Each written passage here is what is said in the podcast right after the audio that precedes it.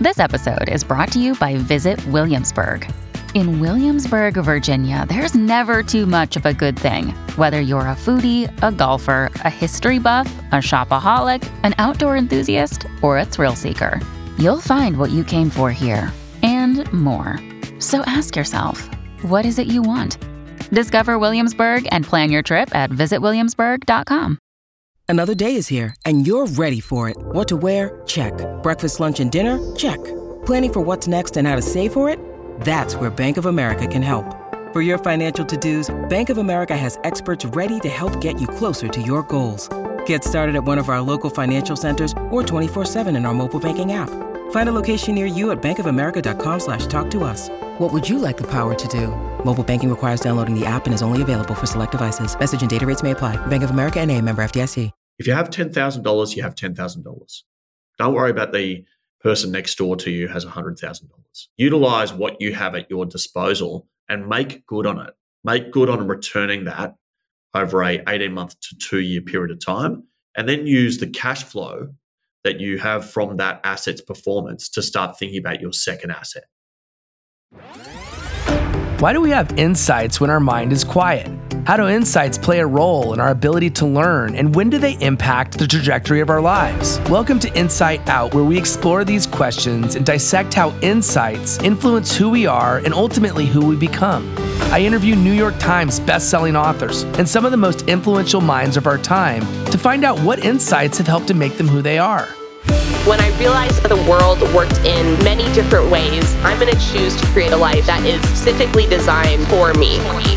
I see infinite capacity to think and create. That's the magic that we all have. You can tap into that any point in your life. You just have to decide to do it. And as a leader, you have to be a transition figure. As Dr. Covey said, be a light, not a judge. Be a model, not a critic. If you're like me, constantly working to design a life that will allow you to reach your fullest potential so that you can leave your mark on this planet, then you're in the right place. I'm glad to have you on this journey and hope you enjoy this episode of Insight Out. My guest today is the CEO of the world's largest marketplace to buy and sell online businesses, flippa.com. For over 20 years, he's worked in growth, business development, and leadership roles for some of the fastest growing tech companies on the planet, and he's even been a founder himself.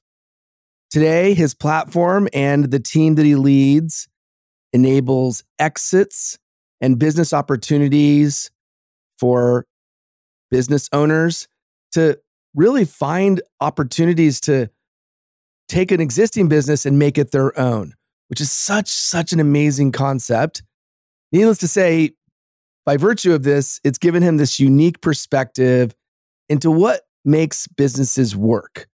And so that's exactly what we're going to cover today. We're going to talk about what really we should be looking at when evaluating businesses, what types of businesses thrive in today's digital economy, and also think about how do we know if we're making a bad decision when we're thinking of either selling or buying a business, and how we should look at market trends and the future. I am so pumped for this one. So without further ado, let's jump straight in. Blake Hutchinson, welcome to the show. Thank you very much for having me, Billy. That was a very generous introduction. I appreciate that and uh, keen to chat with you today and hopefully can help out some of your listeners in understanding some of these concepts. Yeah, so let's start here. So you've described it in this way, but I know it's not a perfect analogy, but you're kind of like the eBay for buying and selling online digital based businesses. But I've listened to you enough to know that I should step aside and let you explain exactly what you do. So tell us about Flippa. Yeah, so it's like eBay in the sense that it's a marketplace. So there are two sides. There's the seller side, which is business owners operating around the world. They're digital by nature. They could be a Shopify store owner. They could be an Amazon FBA operator. They could also be a blogger. Perhaps they own an app or maybe they're even a podcaster like yourself, right? So they've got a digital business of some sort. It's typically cash flow positive, it's typically revenue generating as a result, and they are looking to exit. And an exit can be small, an exit can be big. Flippa is price agnostic. So we are the world's largest marketplace, giving people opportunity to connect with the buy side. The buy side could be entrepreneurs, perhaps people like you and I who want to side hustle on the side. We want to generate some incremental income, but they could also be institutional buyers, private equity, venture capital, family offices, private companies who are looking to bolt on businesses for the benefit of some kind of growth strategy or perhaps there's a particular niche that they're interested in getting a little closer to. So it's eBay in the sense that it's a marketplace for buying and selling online businesses. But the critical thing, of course, is that there's a lot that goes in to buying a business or selling a business. So we also have a global advisory team. And so we're advisory plus tech to ensure mm. that it's a very efficient process to get a deal done. Getting a deal done means selling your online business to somebody who wants it and is going to be as passionate about it as you are. Mm. I love that you have this advisory team that helps and nurtures the deals to the finish line because we all know when you're thinking of buying or selling a business, there's a lot of variables at play. And I want to get into some of those and talk about the due diligence. And I'm really yeah. excited to talk about some of the verification features that you're implementing. Very, very, very excited about that. Before we get into all of that, let's get a little personal here. I know that you've sort of vulnerably shared your own entrepreneurial journey and you've learned from success, you've learned from failure. A while back, you were you were sort of ahead of your time with your previous business that you founded, and you looked at Flippa as an opportunity. Talk a little bit about that experience and, and even maybe why you weren't sort of the ideal client or ideal customer at that point in your own entrepreneurial journey? Yeah, it's a really good question. I had done various things working in business development and growth marketing roles.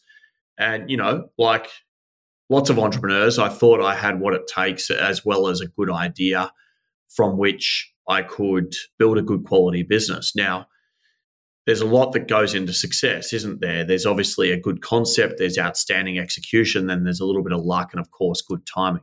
I would say that I am a strong execution orientated executive, but certainly timing didn't go my way. So, my business was a marketplace to buy and sell specialty food. If you're in the US, you may f- be familiar with a business called Good Eggs and we were a little bit similar to that in the sense that you could buy from any number of different suppliers on our marketplace. But where we were, where we came un- undone was, of course, one, access to capital back in 2010. There was very little capital in the Australian marketplace. And the second thing is because I can't just blame capital, it was a function of logistics. So you're moving perishable goods, and that's mm. that's a good undertaking. And this, of course, was pre Uber existing in the Australian marketplace, you're heavily dependent on Australia Post, which is you know the equivalent of the United States Postal Service. So it's going to be difficult to actually build a marketplace at scale if the last mile delivery function of your operation is is so flawed and that was the case for us I guess the good news is that marketplaces are unique beasts in their own right. And so to get some exposure to marketplace dynamics at that stage back in 2010 and beyond was was really critical for my career. I'd worked in ecom. I'd also worked in publishing. I'd worked more recently in cloud accounting. So I've got this kind of diverse understanding of different business models and what it takes for businesses to succeed. Interestingly enough, going back and looking at what Flippa looked like back then when I tried to sell my business. It's quite funny to look at. And I still love the the website Wayback Machine. So if you're not familiar with that, go, yes. go and have a look at what Flippa looked back looked like when I tried to sell my business back in 2015 on the platform. Fast forward to now, you know, I've got a breadth of experience across some world class businesses, and of course, the business models have been different almost every time. And so that's kind of fun because when I'm speaking to a business owner at Flippa and trying to help them think through whether we're a right, the right platform for them or even help them get a deal done, it's important to understand the metrics that matter across different business models because ultimately buyers don't really get swept up in the emotion so much like a seller does. Buyers are very transactional by nature. So they're going to look at the metrics that matter the most to them. And having a good understanding of that's going to be critical. Let's talk about that because I think this is a really fascinating point. And man, I've just been binging content from you, you on other podcasts, and just listening. And I'm, it's like a MBA, just hearing your knowledge, but also your observations, not least of which is what are the variables we look at? And I love that you said marketplace dynamics too, because yes, it's changed. Flip has changed. Your business operates completely different if it starts today versus 10 years ago. But what should business owners or buyers or sellers be looking at in today's world with everything being the way it is now? Yeah, it's a really great point. And we're seeing this a little bit, right, with some e commerce businesses that were really, really strong during the COVID night, the heart of the pandemic.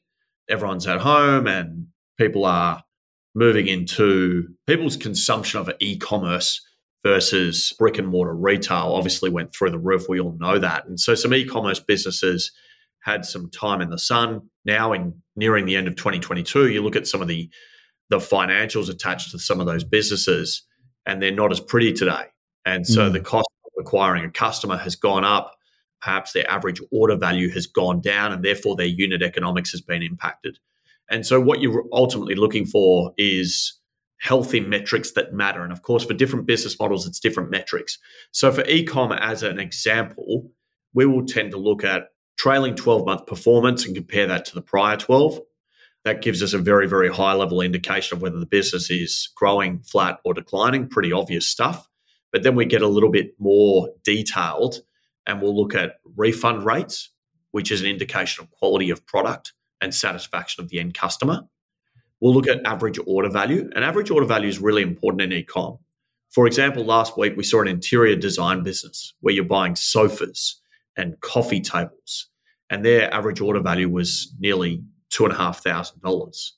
So that's a very, very strong average order value. The good thing about that is you can tend to have positive unit economics as a function of that because each customer that you're acquiring for X dollars through Facebook or through Google will tend to have a payback which is far greater than if you're selling $25 t shirts, right? So we'll look at average order value, we'll look at refund rate. The other thing we'll look at is the cost base as it relates to talent, so staff. Mm. And we'll think about that in the context of whether that cost base is above and beyond what we see for equivalent e commerce businesses. And benchmarking is really important. And we'll then look at that cost base and we'll think about the business and how it operates. And we'll think about whether a buyer could take over that business for a lower cost base. And so we'll provide that recommendation as part of our valuation assessment, where we're talking about okay, the way to position this business is not only on its financial and operational performance, but also on the opportunity to strip out costs, which we don't believe should necessarily be there based on the benchmarking data we have at our disposal. So, one of the great things we're really blessed with here at Flippa is an extraordinary amount of sales data. So, you can actually look at what a good business looks like and how it's sold and the speed at which it's sold and the demand from the buy side base. Now, of course, SaaS is very different again, right? So, SaaS is going to come down to your your lifetime value, your churn rate, of course, your growth rate and your ability to hold on to those customers, which again is that lifetime value metric that I just alluded to. But the interesting thing about SaaS is, you know, a lot of people will call themselves SaaS businesses, but the utility that they're selling doesn't necessarily have a long term necessity or utility or need. And so it's going to have a terrible lifetime value, i.e., the customer just doesn't stay on long enough for it even to be considered a SaaS business. And those types of things will come into come into question when you're talking about valuations because people want to look at the weirdest thing I see is when someone comes out with data that says SaaS multiples are X and e-commerce multiples are Y. Now, of course, I get that they're averages. Mm-hmm. the problem is each business is actually a little bit unique. And so you can't actually treat it in the same way you look at public data and public multiples because small businesses are just wired a little bit differently generally speaking, buyers, you may have heard me say this on other podcasts, but buyers will will look for opportunity absolutely and of course, but they don't pay for opportunity. They pay for historical performance. So a lot of small business owners will say, but what if I did this and what if I did that? That means they could do that. What about this opportunity? What about that opportunity? They'll get the opportunity to do that. And the problem is it's not the, the way buyers see the world. For them, it's it's an investment. And so if I'm investing $100,000 into an asset and it's making $50,000, the reality is I have two years payback at its current performance level. And my job in that first two years is to stabilize the patient, just to keep it running in just the same way.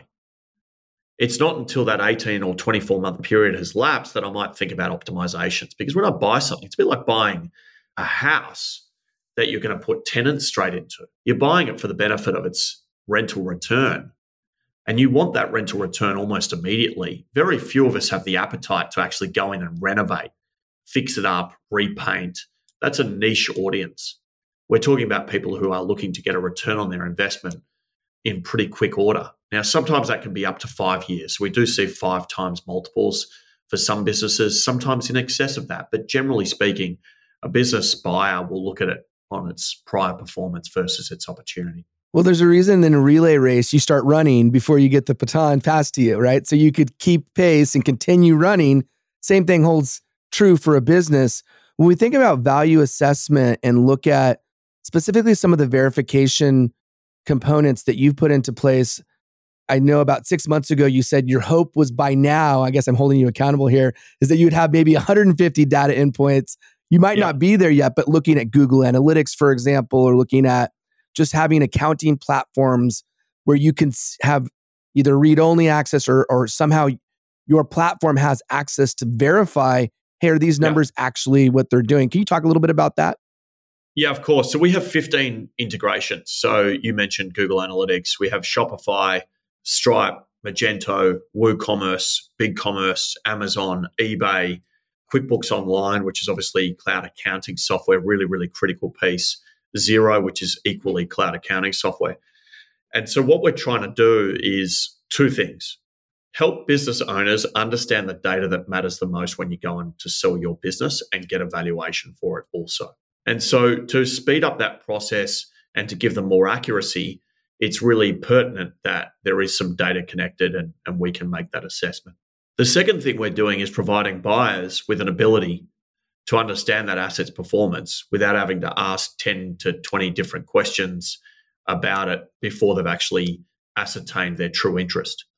Now, that's not to suggest that we're not recommending people do due diligence. Of course, that's not the case. We still recommend you do due diligence. But much like I can see the square footage of a house, much like I can see how many bedrooms it has, much like I understand the historical rental return of the property, we expect that there is a large amount of data available on any given asset to ensure that we can verify the data, the performance, and give buyers an informed read of that. Now, where that takes us long term is actually really, really interesting because we can now benchmark based on all of the data we see. And so, if we figure that the average order value of a e-commerce business operating in the fashion industry is X, we can now compare that average order value to everything else we've seen and provide category on category insight as well as business to business insight. And what we found is that our insights module, which does compare that information, churn, lifetime value, ARR, growth rates, refund rates, etc., traffic, even things like revenue per page view, the metrics that we deem to be important, you can now compare that using our insights module. And you can imagine us investing more and more effort around that. That's all come in the last 12 months. So mm. we're still in the infancy of our data exploration, but you can imagine that being a core and critical part of our business moving forward. In fact, there's barely a day that doesn't go past where we're not talking about how we can leverage the the repository of data we sit on. In fact, I'll give you a crazy data point if you like on the buy side if people want to know how much demand sure. there is. Because I've just come off a company all hands. And would you believe that in the 2022 calendar year, which we're obviously near closing, there were 167,000 searches on Flippa for Shopify businesses. Quite a staggering number. Amazon, which is clearly a combination of KDP, you know, that's Kindle Publishing, FBA, that's fulfilled by Amazon, FBM, as well as Amazon Associates, which is their affiliate program was nearly at that same level at just in excess of 140,000 unique searches for those assets. So the business models took up the top five. So Shopify, obviously, ecom, Amazon ecom, AdSense, which is essentially content based businesses, SaaS came in at number four, and then blog at number five. Huge amounts of search volume. For those top five, each one of those had in excess of 140,000 unique searches for the year. After that, it's a really, really long tail and it moves into the mm. category category domain where people are looking for travel assets, fitness based assets, health based assets. And so it's really that data side of our business is something we want to dig into a lot more. You heard it here first, folks. You know what's interesting to me, and I don't know if you know my backstory, but I worked at Tesla. I was a global leader there. I built the onboarding program. But time and time again, I started thinking about Tesla is valuable, yes, because it's a car company and it's a technology company, but it's also a data company. And, yeah. and there's so much value in just the fact that they're first to market in most sense, right? And that they have all this incredible data that they're accumulating, much in the same way you're accumulating data. And I think it's really smart that you have made this a focal point and continue to make this a focal point. I mean, it's it's crazy. I mean, you could have a whole nother business right there with the insights. And I don't know if that's part of the, the future plan or not. You could speak to that. One other kind of interesting thing that I, I've been looking at is just how somebody could aggregate a bunch of sites that could in some way stack a larger and larger volume of either content or whatever it may be, or e commerce, any one of those verticals you're talking about. And all of a sudden, your valuation could go really high really fast. And I know you have some power buyers on your platform. So I'm curious if you've seen any common themes from those folks. Yeah, certainly we have. So I agree with you. I think that bolt on bolt on opportunities are going to be very prevalent in 2023, right? Mm-hmm. Because what will happen is where people may have taken a smaller number but bigger strategic bets given the ways of the market, we think you're more likely to see some of the bigger institutional buyers like family offices and private equity move a little further downstream. We think that they're more likely to pursue more predictable and less speculative asset types. And so we think that we'll see a bunch of buyers become multi acquisition partners for Flippa. The short answer is that is already happening, right? So you get publishers who we all just see as publishers and we look at their websites and we can see that they own six, seven, 12, 20 different online businesses in certain niches. In many cases, they've acquired those businesses, and we're seeing a lot of that. So, publishers acquiring businesses so that they can get better leverage out of their, their advertising sales teams. We're seeing app aggregators. So, people who are recognizing that, you know, clearly the iOS and Android ecosystem is extraordinarily lucrative. And so when you hear that, and I hope I don't get these numbers wrong, but when you hear that Apple is making, or at least the ecosystem is making $100 billion a quarter, then you've got to think, okay, well, there's got to be more apps on there outside of Netflix and TikTok and the big name brands, right? There is this long tail ecosystem which is there, predominantly operated by two, three, and five person companies all over the world. Singapore is a good app developer ecosystem. Certainly, Eastern Europe is the same way. And we're seeing a bunch of American app aggregators come onto our marketplace and start to buy up apps. And to your point, Billy, individuals can do it too. So, you know, one of my favorite stories is is a gentleman who through COVID had intended to, or just prior to COVID had intended to retire. Of course, like many a story, COVID derailed his travel plans. And so, for the first time in his career, he went and bought a content website. Well, he then bought nine in six months. Mm. They were small, Billy. Like most people would say, wow, can you even, how do you afford to do that? I can tell you that his average transaction size was like $12,000. Now, I'm not suggesting that every average Joe out there can afford to go and spend 120 to $150,000 on content aggregation, but he did, and he's up 200% on his invested dollar. and so, you know, that's not bad going. You spend 120 to 150,000 dollars on investment and you turn around and you're and you're, you know, the average return of those investments is two times that at $300,000. That's great going, right? But it used to be that an asset class that you entered for the first time was expensive.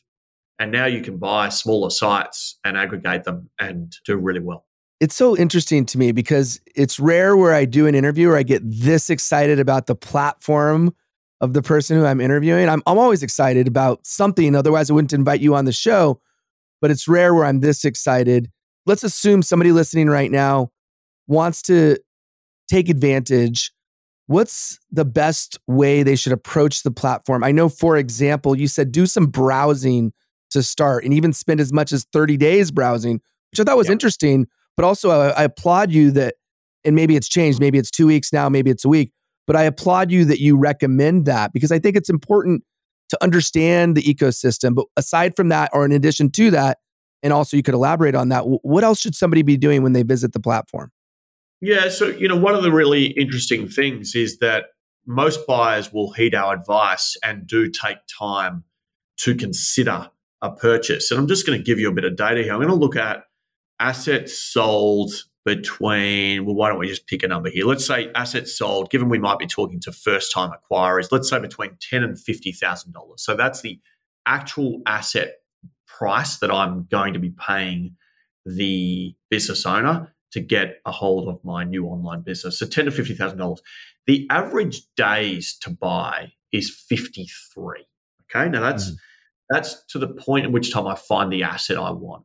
So you're registering as a buyer and you're taking 53 days to find the asset. So this is not a quick turnaround time. And in some cases, I'm just looking at a couple of other price points here.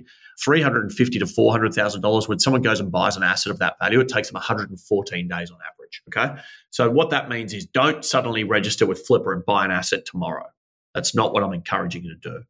What I'm encouraging you to do is, is think about what you're good at. And so do you have expertise in logistics? Great. Maybe a direct to consumer e commerce business is wonderful for you. Do you have the ability to create wonderful content because you've been a writer and you've worked for a publisher before? Fantastic. Maybe a content business is good for you. Not that it means you have to write all the content, but you understand it. Philosophically, you get it as a business. Are you passionate about travel? Great. Have a look for a travel orientated business. Are you real? Do you go to the gym every day and you're just obsessive about it? Wonderful. Go and look for a fitness orientated business. So, what I encourage people to do is find a business model that they can imagine themselves having a skill set that they orientate well to. And then, secondly, find a category that they know they're going to be passionate about for long enough that they've got the resilience to get through that stabilization period, protect the asset's value, earn what it was earning, and then optimize post that. And so, what you would do to really, really labor the point is you would simply go to Flippa you would either use keyword search, you would type in something like fitness. You would then use the price, the price filters, right? And so much like price filters on Airbnb, go and use those price filters and think about how much money you have to deploy. It's all good and well to say, oh, I can get a 401k rollover. Maybe I can get an SBA loan. That's fantastic. And I agree that those things are more accessible than ever before. But what I'd actually encourage people to do if they are genuinely first timers is actually use the capital they have at their disposal. If you have $10,000, you have $10,000. Don't worry about the person next door to you has $100,000. Utilize what you have at your disposal and make good on it. Make good on returning that over a 18 month to 2 year period of time and then use the cash flow that you have from that asset's performance to start thinking about your second asset. Do the same again. Now that sounds like a long process to amassing a portfolio, but I'm talking about a first timer who wants to get into it for the first time. You should be disciplined and be conscious of the time it's going to take. Because I hate people who talk about passive. Passive is actually very uncommon. I wouldn't say mm-hmm. it doesn't exist. We have seen some, for example, we saw a GDPR compliance blog sell for $5.2 million, making 90% margin. 13 pages of content, rarely updated, and just a money making powerhouse. But they're actually rare. So I think we should call them that. Yeah. And I think it's really important that you highlight to avoid becoming over leveraged, not least of which because if you put your own, I mean, not that your 401k isn't your own money, but you know, you put the money that you have that's accessible that you could deploy immediately, you you have skin in the game and you feel it more and you're going to be more I'd say inclined to want to make sure this does what it, you hope that it would do and then longer term, you can add to that, to that portfolio. And it might take a little bit of time, but it's better to go slow. It's a marathon, it's not a sprint. If you treat it as a sprint, chances are you're going to make some bad decisions. And I think that's really sage advice.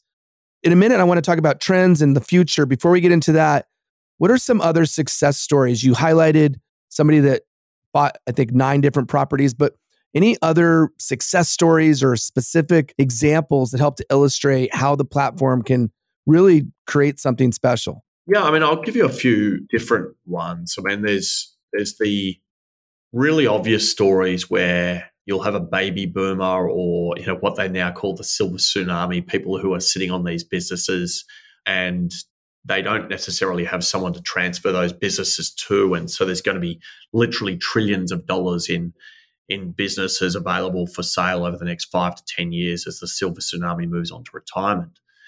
And we did have an example like that. We had a a business the gentleman was looking to retire. He was literally going to close his business but a friend suggested Flippa and said well why don't you you list it over there? Because you know why would you close it given the quality of it and its inherent value potentially to somebody else as well. Now, that business ended up selling within a couple of weeks post listing for $1.6 million. Now, obviously, he now has $1.6 million more for his retirement than he thought he was going to have. And so I absolutely love those stories because it just shows you the inherent value in a good quality online business. But not only that, we're genuinely helping people have a better future. So I love those stories. And that was a business that was called Day Trade Spy. And Day Trade Spy, you can imagine what that was. It was a day trader software business. And so basically they taught clients how to trade options on the S&P 500 and it was obviously a content website but it had been around for 12 years so i will say age is a factor in valuation by the way because it gives you some predictability and buyers investors love predictability right so that's a really good example I also love smaller examples like a crochet blog. Again, similarly, the owner, uh, thinks she was Philadelphia based. She was going to retire, listed her blog on Flippa. Uh, not that long after that, I think it was something like 96 hours later, that blog sold for $90,000. And of course, well, not of course, but she was in tears, good tears, because $90,000 when you didn't think you had that amount of money can make a very substantial difference to someone's life. We've got people like ex executive warriors, corporate warriors. Martin Bispell's worked for QVC, which is obviously the one of the largest television net, shopping networks in the world. And he come in, he had a passion for disc golf. So he bought a, a business on the on the Flippa platform, which is called Upper Park Disc Golf, and they sell disc golfing backpacks. And he educated me and told me there were 50 million games of disc golf played in the US every year. And so, point being is that niches matter a lot, mm. and particularly in the US, because what most of you don't all realize is you're you're sitting this extraordinarily large market where niches are always 10 times bigger than what other markets will have for them. So those stories are really fun. And we have so many of those and we, we love them. That's why we exist. It's why we have a, a little video series called Humans of Flippa just to tell those stories. Mm, yeah, the riches are in the niches and we hear it all the time. And I think it does really, it's a great reminder of you find something narrow enough, but you become put yourself in a category of one, you can really do some pretty amazing things. Let's talk about your vantage point, being that you've been able to see firsthand all of these businesses thrive. If you were to turn back the clock and just say you were starting a business, let's say you were, you know, you were an entrepreneur starting a business today and knowing what you know now, and let's assume that all other factors are the same in terms of you know optimizing business yes that's important but i really want to figure out like what types of businesses would you gravitate to in today's economy knowing what you know now well, that's a really good question. I mean, the first thing I would say is everyone gravitates to SaaS and e-commerce, and they're actually quite difficult to run. So let's, let's say that again: SaaS and e-commerce quite difficult to run. So if I was looking at this from a predictability standpoint and trying to guarantee my returns, I would be investing in a content based business.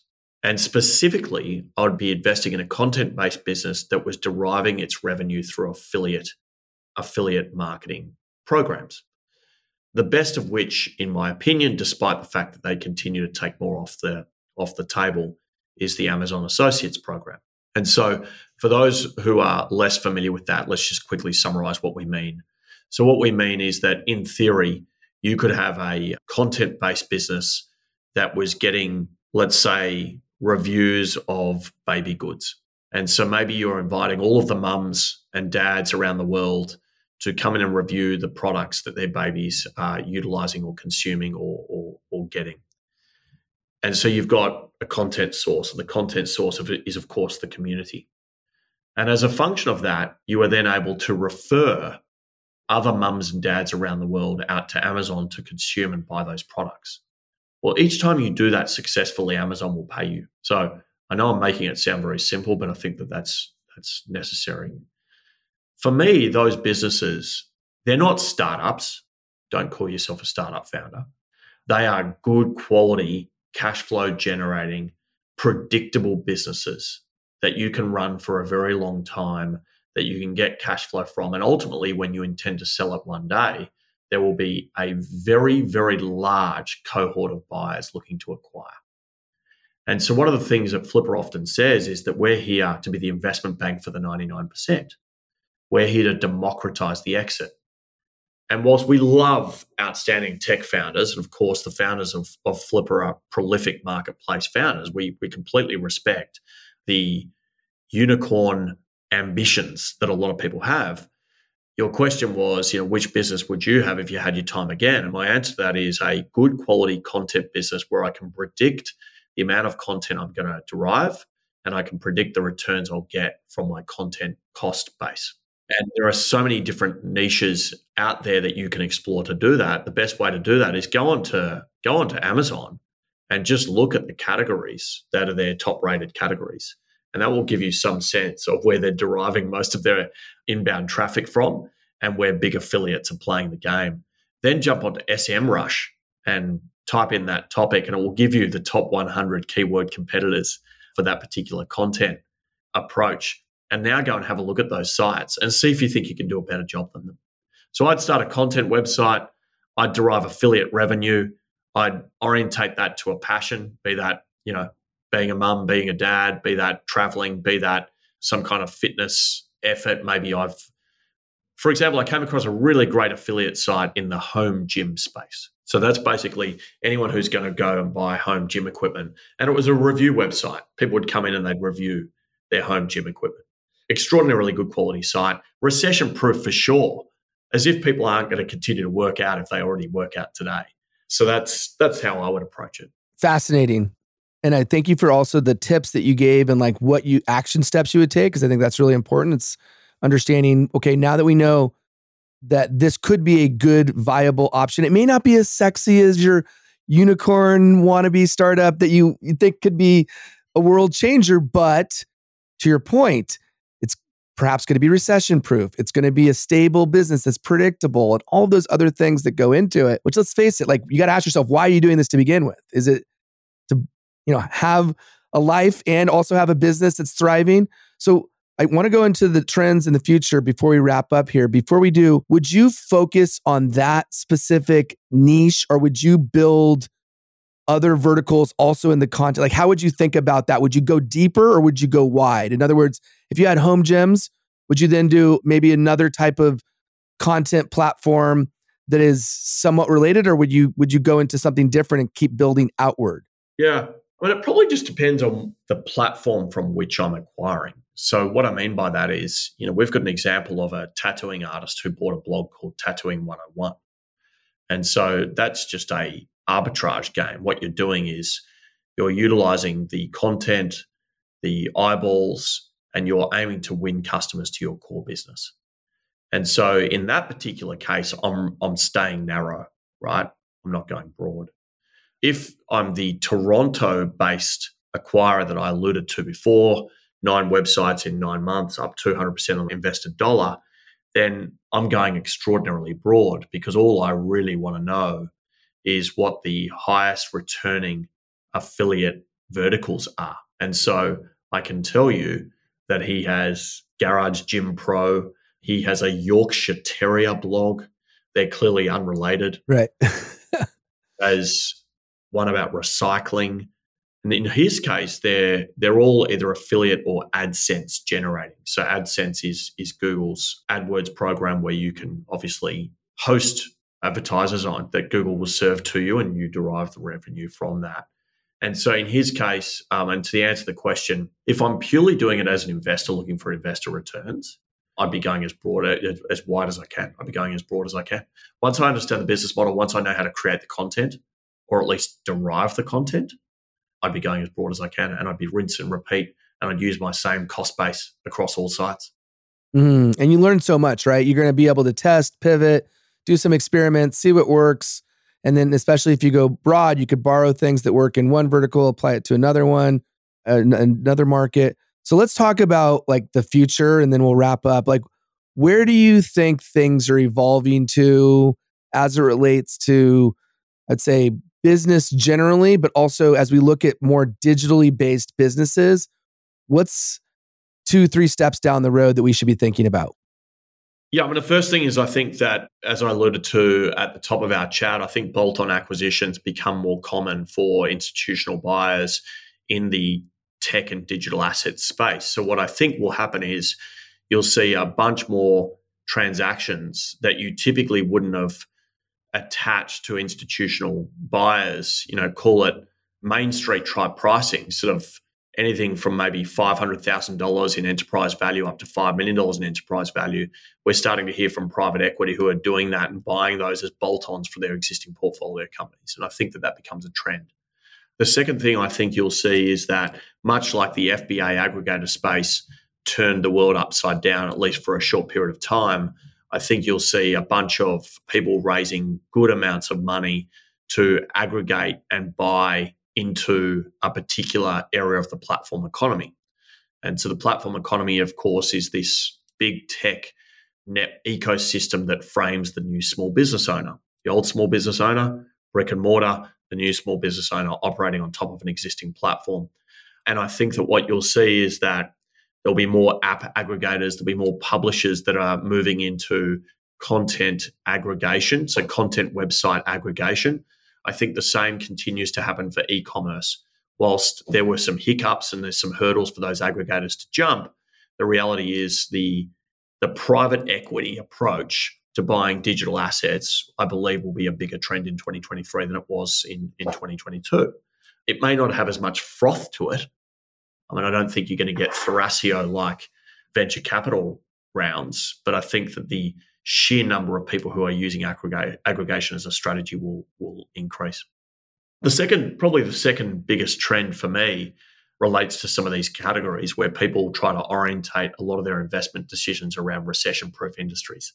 And for your listeners out there, if you haven't already, just because she's a friend of the family, clearly different space, but Codie Sanchez does some good talking about buying boring businesses, laundromats, ice makers, storage sheds, those types of things. So I think that as we become more and more sure of a, I wouldn't say a long term recession, but certainly maybe a, a two to three year downturn, I can imagine that those businesses that were considered boring and or more recession proof industries, we start to see more volume around. Pretty obvious trend. I know it's not rocket science, but I think we'll see that. From a Flippa standpoint, we expect to to your point, continue to invest in data in such a way that we want to make decisions easy to come by for our buyers. And so you can imagine us actually using all the insights that we have at our disposal to build a, a data product that you can then tap into to make better decisions about your existing portfolio as well as add, adding to that portfolio. Brilliant. I cannot wait to see it. I want to thank you for being here. Please go to flippa.com. That's F L I P P A.com. You could also Check out Blake's Twitter at Blake Now is his handle, and then Blake Hutchison with there's no I, there's no N, and there's no G. It's H U T C H I S O N. Blake, bring us home, man. Give us a final word.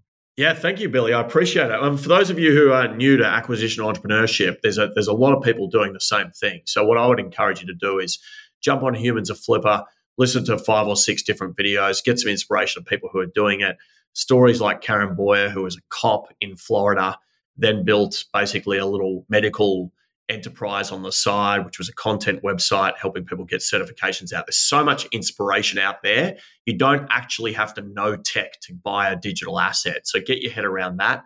Take the inspiration and wisdom from so many people who have come before you, and you'll do really well. And thank you for your time, Billy.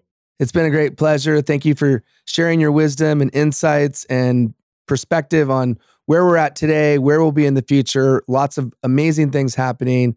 Blake Hutchison, thank you for being on Insight Out.